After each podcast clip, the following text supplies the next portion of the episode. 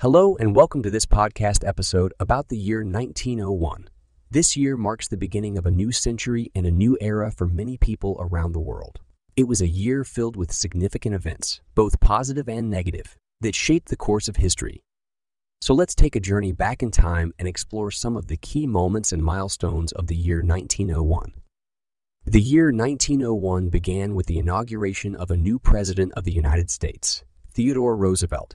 He was a dynamic and charismatic leader who would go on to implement progressive reforms and expand the power of the federal government. Roosevelt's inauguration was a momentous occasion as he became the youngest president in U.S. history at the age of 42. In the world of science and technology, 1901 was a year of breakthroughs and discoveries. One of the most significant was the discovery of the first radio transmission by Guglielmo Marconi. This discovery paved the way for the development of modern communication technologies that we rely on today. In the field of medicine, 1901 saw the first successful brain surgery by William Macewen, a Scottish surgeon.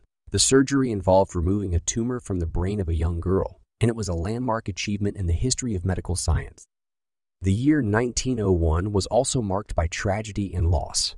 One of the most notable events was the assassination of President William McKinley in September. McKinley was shot by an anarchist while attending the Pan American Exposition in Buffalo, New York. He died eight days later, and the nation was plunged into mourning.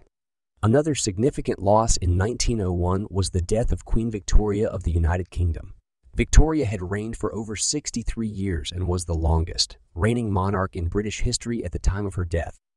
Her passing marked the end of an era and the beginning of a new one. In the world of literature, 1901 saw the publication of several noteworthy books. One of the most famous was Rudyard Kipling's novel Kim, which tells the story of an orphaned boy who becomes a spy for the British in India. The novel was praised for its vivid depiction of Indian life and culture. In music, 1901 saw the birth of one of the greatest composers of the 20th century, Leonard Bernstein. Bernstein was born in Lawrence, Massachusetts, and went on to become a prolific composer, conductor, and educator. He is best known for his work on musicals such as West Side Story and On the Town. The year 1901 also saw the birth of another influential figure in the world of music, Louis Armstrong. Armstrong was born in New Orleans, Louisiana, and went on to become one of the most important figures in the development of jazz music. He is remembered for his distinctive trumpet playing style and his contributions to the genre as a whole. In sports, 1901 saw the first World Series baseball championship. The series was played between the Pittsburgh Pirates and the Boston Americans, now the Red Sox, and was won by the Americans in a best of nine series.